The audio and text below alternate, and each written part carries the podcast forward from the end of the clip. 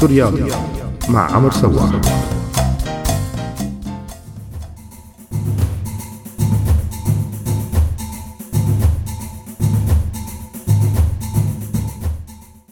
مرحبا معي أنا عمر بفقرة اليوم من سورياضي يلي رح نحكي فيها عن شاب اسمه بهجة النايف. هذا الشاب السوري اللي كتر الحديث كتير عنه بالفترة الأخيرة.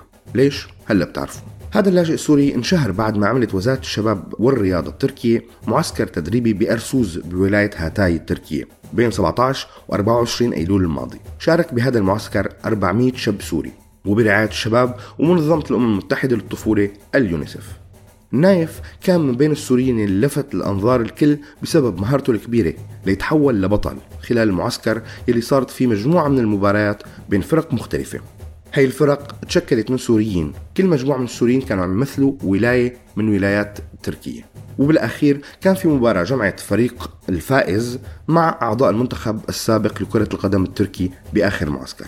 حصل فريق النايف على المركز الأول بالمباريات اللي صارت خلال هذا المعسكر وهو كان عم يمثل ولاية أورفا التركية.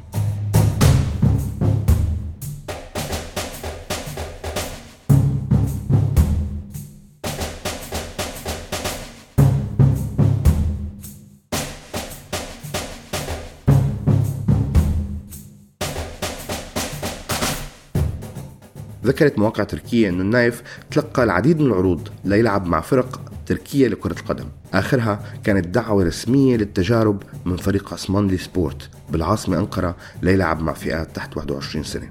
النايف يلي بالأصل من مدينة دير الزور هجروا النظام ليسكن مع عائلته بإدلب ومن هنيك أهله بعتوه لتركيا ليحقق حلمه.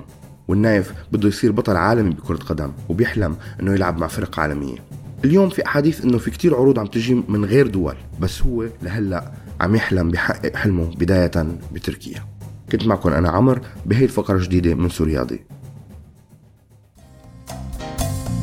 سورياضي مع عمر سوار